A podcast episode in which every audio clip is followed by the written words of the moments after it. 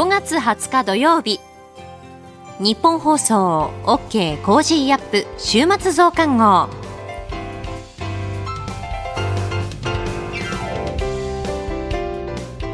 ニッポン放送アナウンサーの新行市佳です。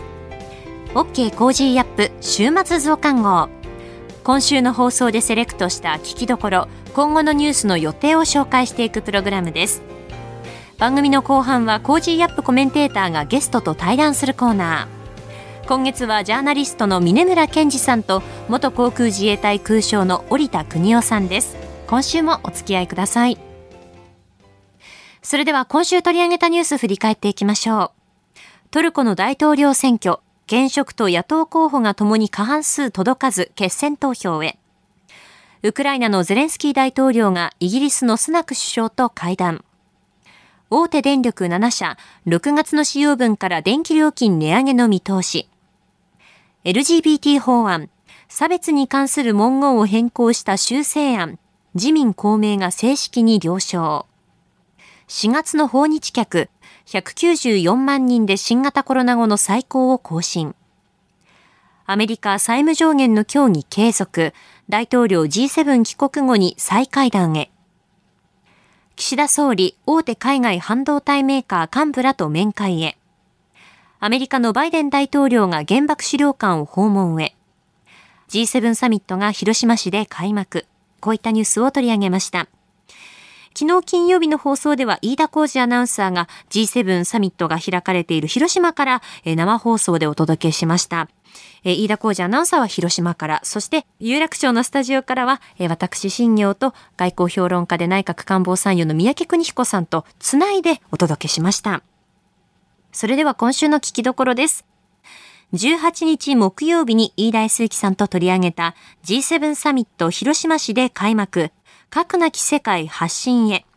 二小学者大学国際政治経済学部准教授合六剛さんとつないで解説していただきました。それでは今週のプレイバック。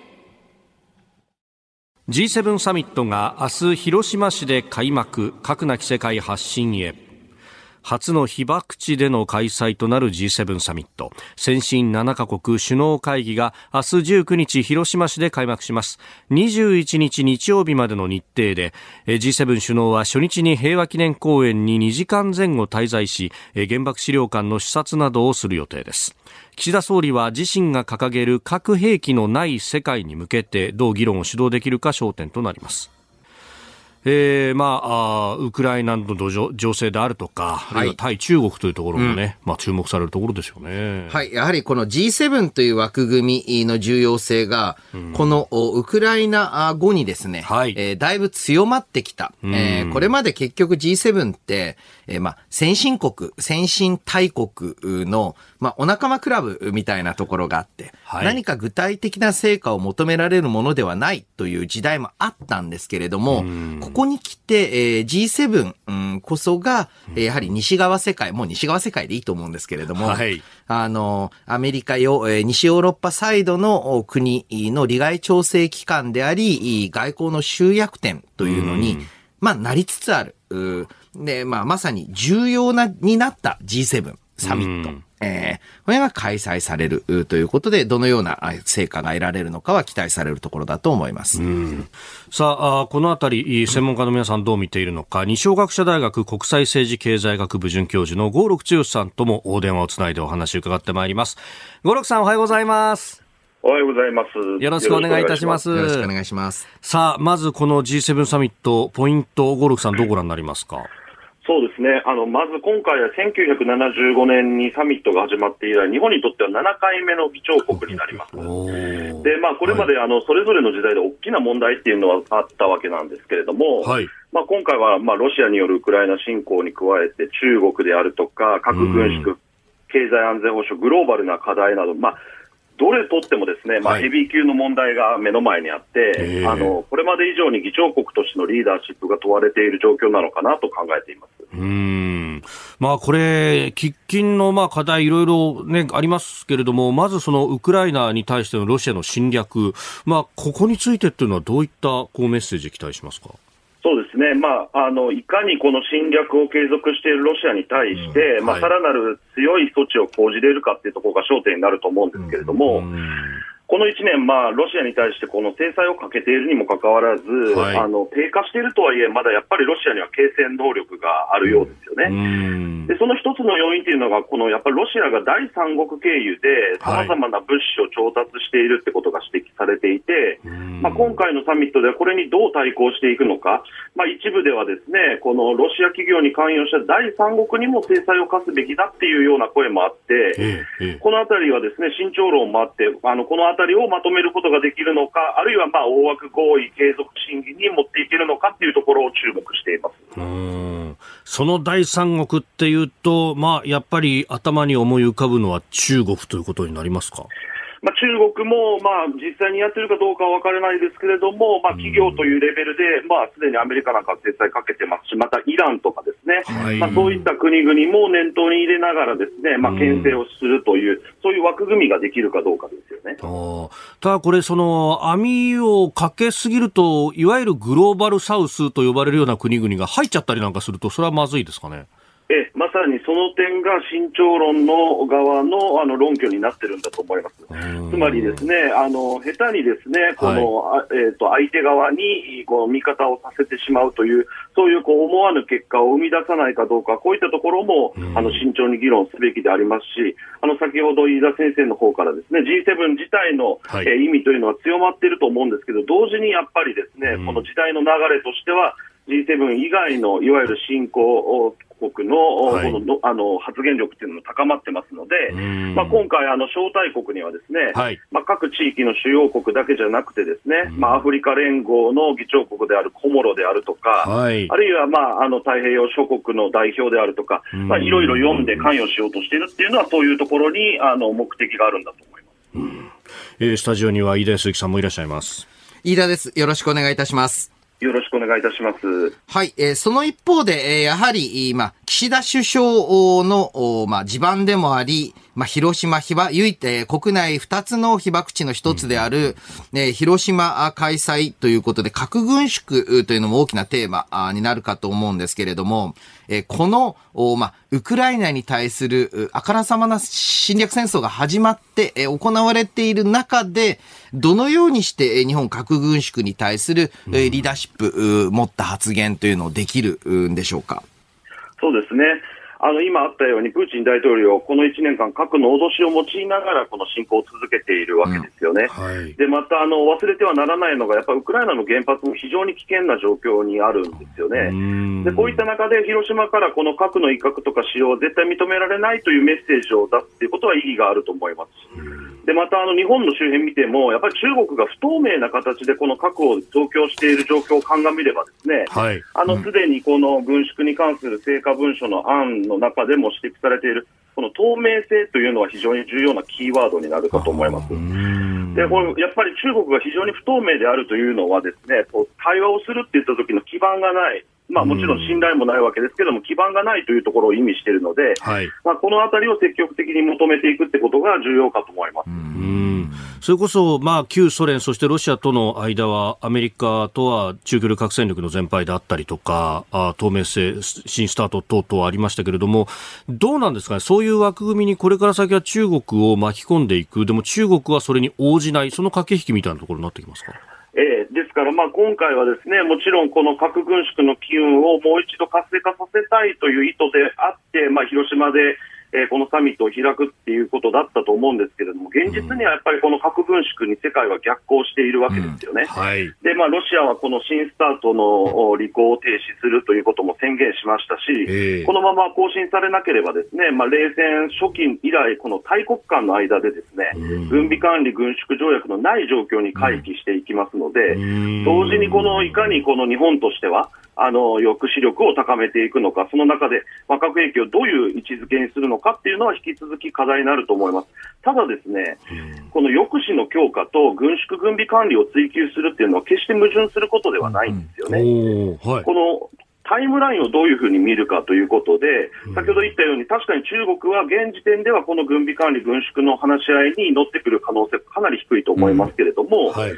かし、かつてのソ連もそうであって、20年、30年という月日、つまり1970年代になってようやくソ連も対話に応じてきた、うん、こういう長いスパンで見たときに、そういった状況に持ち込めるような形で軍縮、軍備管理についても呼びかけを行い続けるということが非常に重要で、その意味で今回は非常に重要なあのターニングポイントになるかなと思います、ね、なるほど。そして長期戦には平坦が必要であり、まあ、この西側諸国 G7 の国内でのサプライチェーンの強化というのが重要視されるかと思うんですけれども、まあもう、現代のサプライチェーン、えこの G7 だけで閉じることはできない。えそういった中で、えこの西側諸国のサプライチェーンについての、まあ、あの、協議というのはどのような形で進んでいくと予想されますか？そうですね、あの今日もあの日米首脳会談が開かれるということで、このサプライチェーンのその強靭化というところは日米でも重要なあの議題となっていて、日米でも今後、しっかりと協議していくということですけれども、やはりこのヨーロッパも独自にいろいろ動く中で、ですねこの日米欧というのがしっかりとこのサミットを通じてですね認識を共有するというのがまず大前提として、まあ、非常に重要だと思いますし、まあ、その意味においてですね、まあ、ややこのフランスなんかは先日、あのマクロン大統領が中国に行った時にですね、ややこの前のめりな形で経済投資、まあ、言い方を変えればリスクを取ってでもこの利益を取りに行くみたいな行動を取りました。で、これはヨーロッパからも批判されている部分もありますので、えー、まあ、こういったところでですね、まず認識をしっかりと共有するっていうところが非常に重要になってくるかなと思いますよね。うんまあ、そして、えー、まあ、この先の話でありますが、あの、バイデン大統領がそのクアッドの首脳会議と、それからパパニューギニア訪問をキャンセルした等々、なんかちょっとちぐはぐな感じもありますけれども、最終的にはどういったメッセージ期待しますか？まあ、やっぱり引き続き、まあ、アメリカとしてですね、まあ、アジア、インド太平洋にコミットし続けるっていうところは最低限強いメッセージとして出してほしいところですよね。で、今回これキャンセルになっている理由っていうのはやっぱり国内の問題なわけです。はい、つまり国内の債務上限の問題なわけですけれども、まあ、これに限らずですね、今やっぱりアメリカの国内非常に分極化していて、こういったアメリカの国内政治、国内情勢の事情が対外政策に反映されて、それがアメリカの、まあ、特ににアジア、インド太平洋においての、まあ、信頼性というものが低下しないように、まあ、どういうふうにこの信頼性を回復できるかというところが肝になってくるかなと思います。なるほど。五六さん、朝からどうもありがとうございました。はい、またぜひいろいろ教えてください。ありがとうございました。はい、ありがとうございました。ありがとうございます。えー、この時間、二小学者大学国際政治経済学部准教授、五六剛さんともつなぎました。この後はこれからの一週間のニュースの予定と、来週のコメンテーターをご紹介します。後半は番組コメンテーターの対談コーナーをお送りします。どうぞ最後までお楽しみください。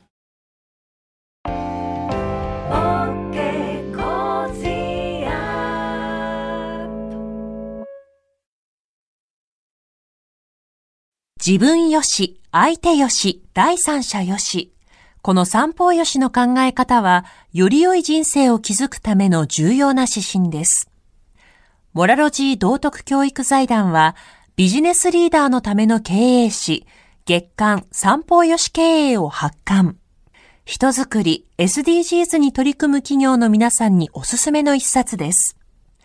お問い合わせいただいた方全員に、月刊三方よし経営の見本誌、さらに小冊子心に残る話ベストセレクションを漏れなくプレゼントしています。詳しくは日本放送のホームページ内のバナーをクリック。創立96年、道徳で人と社会を幸せに。公益財団法人、モラロジー道徳教育財団。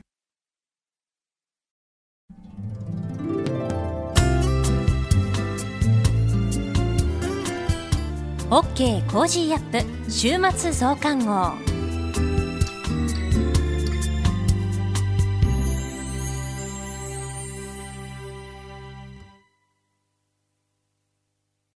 新行市佳がお送りしている OK Cozy up 週末増刊号。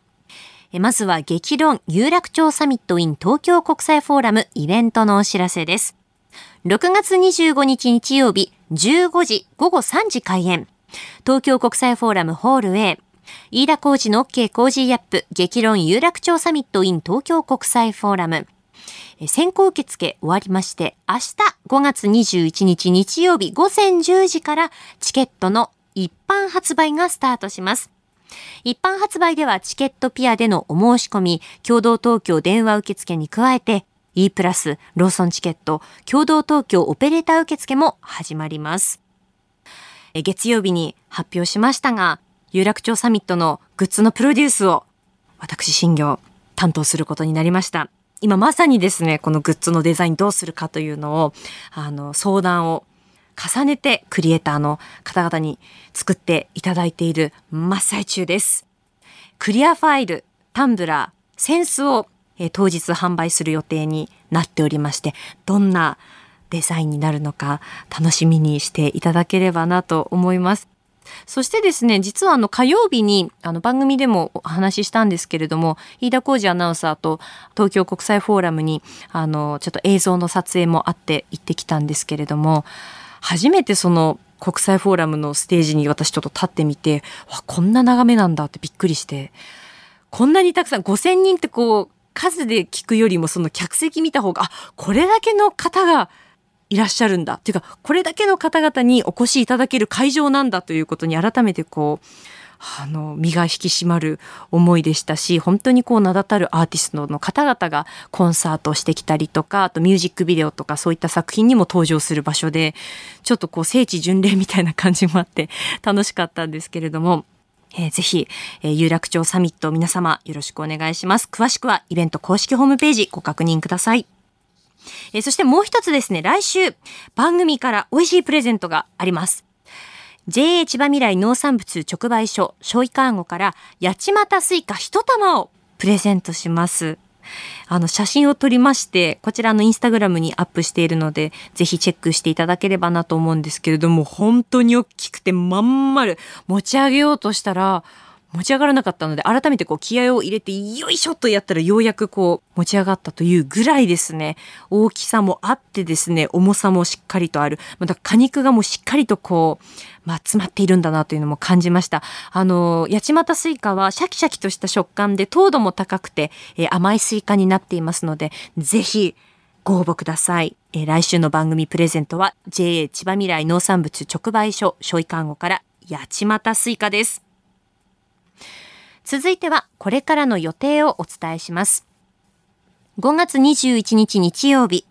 G7 広島サミット閉幕、議長国記者会見、日米豪印4カ国の協力枠組みクワッドの首脳会合を開催、日米韓首脳会談開催、世界保健機関 WHO 総会開催、競馬のオークス開催、5月22日月曜日、EU 外相理事会開催。東京スカイツリー開業11周年。5月23日火曜日、定例閣議。EU 国防省理事会開催。5月24日水曜日、アメリカ FOMC 議事要旨発表。神戸連続児童殺傷事件から26年。5月25日木曜日、アジア太平洋経済協力会議 APEC 貿易相会合開催。1月から3月期のアメリカ GDP 改定値発表。5月26日金曜日、定例閣議。小池知事定例会見。5月27日土曜日、インド太平洋経済枠組み IPEF 閣僚会合開催。自衛隊富士総合火力演習開催。第76回カンヌ国際映画祭授賞式開催。続いては来週のコメンテーターのラインナップをご紹介します。5月22日月曜日、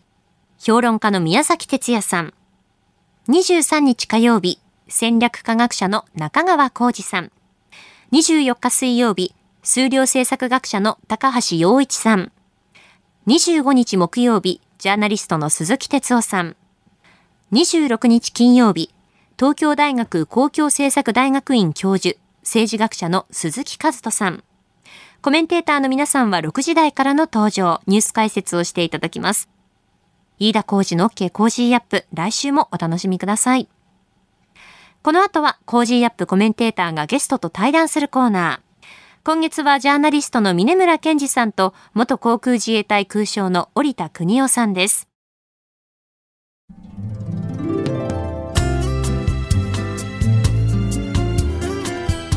OK Cozy up 週末増刊号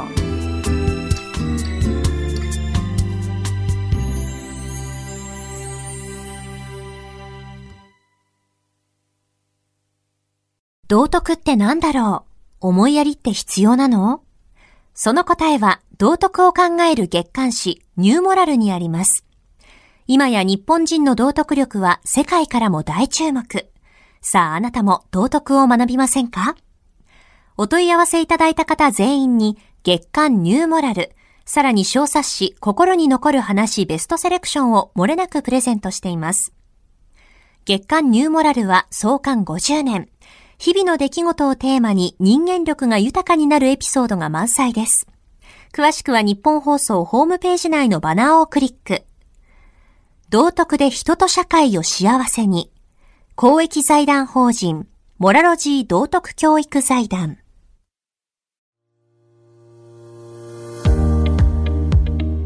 ジャーナリストでキャノングローバル戦略研究所主任研究員の峰村健二です。この配信は日本や世界を取り巻くさまざまな課題を掘り下げる対談番組です。今回のお相手は元航空自衛隊空将で麗澤大学特別教授の織田邦夫さんです。よろしくお願いいたします。よろしくお願いします。えー、今回の収録は4月の、まあ、下旬に行っていますけれども、すでにロシアによるこの軍事侵略から1年以上経ちます。ね、まあ、現状もさることながら、これどのような、この長期化するのは、まあ、あの、すると思うんですが、どういう形の終わり方になりそう、終わるのかというところも含めてお話を伺えればと思います。本当にこれはね、読めないですよ。アメリカの大統領選挙によっても変わるでしょうしね。ねまあ、トランプなんか自分がね大統領になったら24時間以内に終わらせてみせるなんて言ってるんですよ。でこれは同盟国を持たない悲哀というものを見るような感じがしますよね。ウクライナが、ね、ウクライナが。はい、だからねこういうまあいっぱい私教訓があると思うんですが日本もこういうふうになってはならない。つまりこれはえー、NATO 諸国、アメリカがね、支援やめたって言ったら、もうゲームセットですよ、ね、その時点で。はい、えー、本当、一国が、ね、終わっちゃうこれは本当にシビアでね。えー、まあ、あの、いろんな、今の戦況をね、テレビなんかで語る専門家いますけど、私はね、あえて語らない。つまり、はい、戦術なんですね。戦術というのはね、あの、戦略あるいは政治によって変わるし、で戦術が戦術変えるっていうのがあるんですよだから下手に語るとねその通りにならないから。そうですね。うん、で、あの、よく言われるのは、えー、素人は戦術を語り、玄人はロジスティック、ロジスティックを語る。なるほど。ロジスティックの観点からするとね、はい、先ほど言ったようにね、もう弾薬も何もないんですから、戦うツールが。実は米軍もかなり今厳しくなってきてますよね。スティンガーなんてね、1400発、はい、えー、要はオーダーしたなんてニュースになってましたですけどね、はい、入ってくるのは3年後ですからね。そうですよね。でかなり今の 韓国にあるあの在日在韓米軍の、うん、あの武器弾薬もかなり移してるや、うん、そうそう。だからね本当にいやこんなに1日1万発ですから、ね、びっくりしちゃいますよね、こんな戦いがね起こるのかよっていや起こるんだなということですね、我々よくそれ見とかなきゃいけないし何よりねウクライナから得た教訓でね一番一番大きいのはねえー、要は核を持った常任理事国がね、うん、えー、力により現状変更したら誰も止めることはできないということですよ。しかも、えー、国連は全く無力だということですね。これは他人事じゃないんですよ。すね、えー、核を持った常任理事国がもう一つ近いところにいますからね。はい、ねえー、だから本当にそれをそれに対してね我々どうするのかということは考えとかなきゃいけないということですね。だからウクライナの悲劇というのを見てねなどういうふうに捉えるかということなんですが、うん、本当一旦戦争が起こったらこれだけ終わらせるの大変だし、ね。えー、本当に長く続いちゃうし、えー、兵器があるいは弾薬がなくなった時点でね、もうギブアップしなきゃいけない。で毎日毎日、えー、戦争弱者と言われる老人女子供がね犠牲になってこんなの絶対起こしちゃダメなんですね。だからそこは起こさないためにどうしたらいいかといった時に、うん、やはり43兆円が高いとか少ないとかね、はい、もう違うだろうと。そういう話じゃないですね。そういう話じゃないだろうと。それでもってもし、うん、えー、習近平の判断をね、うん、戦争これは無理だなと思わせたらそっちの方がよっぽど安くつくんですよ。なんかこれ以前あのアメリカの軍の人と議論してて、なるほどと思ったんですがこれ日本の人これ政府だけじゃなくて民間も含めてですねやはりその保険特に掛け捨て保険に対するその安全保障ってそうじゃないじゃないですか、使わなかったらそれで OK なんですけどなんかその生命保険みたいにえそれでいくら戻ってくるの？みたいな 発想の人が多いって言われてあなるほどなと思ったんですが そのあたりのやっぱり発想も変えなきゃいけないですよね。いや本当そうなんですよ。でね自衛隊はもう一回も戦ってないじゃないか、必要ないんじゃないかと言う人いるわけだ、えー、一回も戦ってないっていうのは抑止が効いてるということなんですね。だからね、これは安全保障リテラシーなのかなと。そう、ね、そのね、やっぱり痛い目にあった回数がね、少ないから。あとはやっぱり教育ですよね。ねその安全保障って科目自体、大学に行くまでほぼやらないので、うん、そうですね。これはね、大学でもやる人って本当にわずかですから、この問題って大きいですよね。うん、大きいですよ。まあ、学術会議の話になるかもしれません、えー、ですけどね。軍事研究自体がね悪だというような考え方やめた方がいいと思うんですね。本当そうですね、うん、だからやっぱりリデルハルトが言ったようにね、何時平和を欲するのは戦争を学べとか、はい、あれはもうぴったりね我々に対する教訓だというふうに思うんですよね。うん、ね。うん、だからウクライナをねしっかりこう見るということとじゃあウクライナというのは明らかな明らかな侵略者によって侵略されてるんですね。はい、じゃあウクライナの立場に立ったらうんやっぱり助けてくださいよということですよね。ね日本がその立場になったらね、うん、助けてくれって言いますよ。その時にいやいやある国が支援しようとしても防弾チョッキしかできませんとかね。うん もう戦うツールをね私はあの支援できないんですよなんていうのはねおかしいと思いますよ。すね、今ちょうどねあの、うん、装備移転三原則のね、はい、あの見直しをやってますけどね。えー、いやいやなんかねきれい事だと思うんですよ。殺傷兵器はね送らないなんて。えーそれはきれい事ですよ。それ別に日本が送らなくても いくらでも送る国があるわけですからね。そうそうそうで日本だけが送らないということのね、意味。国際的ななんていうか孤立？極めて独善的ですよね。そうでなんかエイリアンみたいなに思われますよね。えーはい、でそこの根本はね民主主義国家であるウクライナがね独裁国家であるロシアによって力の一方的な力の、うん、力による現状変更をやられているということですよ。はい。そすね、それに日本がそういうふうになった時に助けてくれないあるいは助けても殺傷兵器も送ってくれないそんなんでいいんですかということですよね、だからねイマジネーションが足りないんじゃないかなと思うんですよ、殺傷兵器はねあくまでは平和国家日本だからって相手の立場に立ってみてくださいよって、うん、やっぱりおかしいと思いますよ。めったやたらとね紛争えー、当事国にアフリカのような部族がね対立して政府勢力反政府勢力が戦ってるようなところにね武器をねワグネルみたいに両方に武器を、ね、送るっていうのは、えー、それはおかしいと思いますけどね、はい、明らかに今回はやっぱり善良なね民主主義国家が侵略されてるということに対してはねやっぱり民主主義というものを守る意味でもねあの支援すべきだと思うしその時は、やっぱりその時にはいや我が国是としてね、うん、殺傷兵器は送れません。それはまずいと思いますよ。しないですね、うん、まあでもそういう意味では一つこの間の岸田さんのあのウクライナ訪問っていうのは非常に、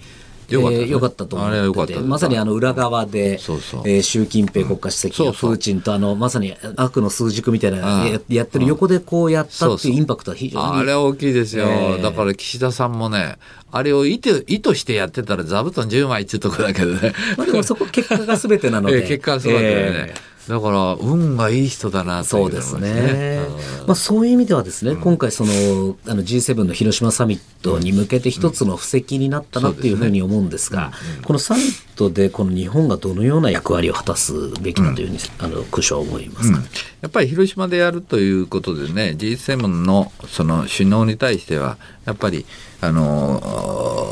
広島長長崎のね、はい、あの悲惨な核の現状というのは見てもらうというのは非常に有効だと思うんですね。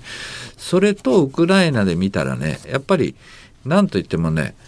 核で核をちらつかせながら現状変更したらね、全く手がつけれないという現状もあるということはね我々はね見なきゃいけない。それに対して、核を持っている国はどのような反省をしどのように対応するかというのはいま、だにあれですよね。だからそこはあのえー、広島で G7 のサミット G7 の首脳がね会うというのは非常に意味があると思うんですよ。すね、うん、私ももう20年前あの広島で勤務をしてたんですがやはりそこに来るこの外国人の方々あの資料館とか見たり原爆ドーム見たってその本当の核の怖さって初めて見たっていう方は結構やっぱり考え方変わってる人はいたので。そうですね。そうですね。だからあのー、今安全保障理事会の非常任理事国ですよね。はい。はいえー、ある学者の人はね、はい、言っておられましたね。来年4月に議長国になると、はい、そしたら安保理の議長国の時に広島でやったらどうなんだと。安保理を。で、えー、外国でやった例もあるんだそうです、うん、歴史は。おありまえー、なんか2つぐらいあるらしいんですけどね。だから広島でやるってのはいいんじゃないのと、うん。ね、プーチンもそれだけと。そうですね。でやっぱり核というのはね本当にあの深い意味も私は持ってると思うんですけどね、核というのは本当使われないけれども使われない限り有効であるというルトワックのパラドックス。この通りですよ。はい、本当そうですね、うん、核は使われない使いにくいけれども、うん、核使うぞと一言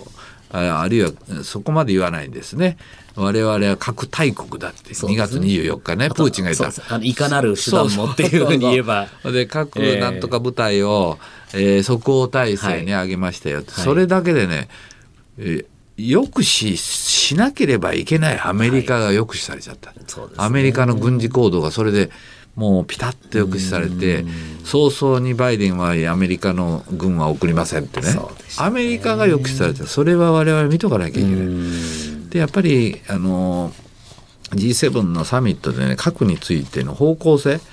つまりやっぱり核を非核国に対して核をちらつかせる恫喝威嚇恫喝をやるというのはこれはね悪だということであの世界の核保有国、これは常任理事国なんですから基本的には。そ,、の他ね4カ国ありますけど、やっぱ核を持っている国は核非核国に対して威嚇恫喝も含めて絶対使わないということ、あとは先制攻撃しないということはねこの広島サミットで方向性としてねそうですね、つけてもらいたいというのが、あれですね、今もそこやはり、今のウクライナ侵攻でもロシア、プーチンはまだその核の使用っていうところまでは至ってないって、ある意味、ぎりぎりを今、保ってるわけですからね、そこはもう、やはり広島から発信するって意義は大きいですよね、だからこのウクライナ戦争はね、核を使わないで、これ乗り越えなきゃいけないんですよ、そうしたら余計にまた、この時点でハードルが高くなりますけどね。核というのは本当に使ったらもう厄介な話でね。わ、うん、かりました。ありがとうございます。今月は元航空自衛隊空将で麗澤大学特別教授の織田邦夫さんにお話を伺っております。えっと、次回はまさに日本の直接的な危機になりうる台湾有事の可能性について伺おうと思ってます。はい、ありがとうございました。はい、どうも失礼します。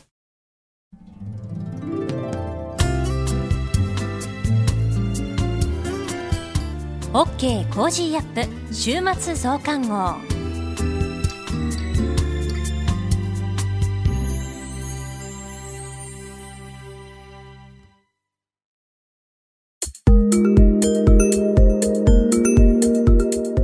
と一緒に作るニュース番組日本放送飯田浩二の OK コージーアップ平日月曜日から金曜日朝6時から8時までの生放送でお届けします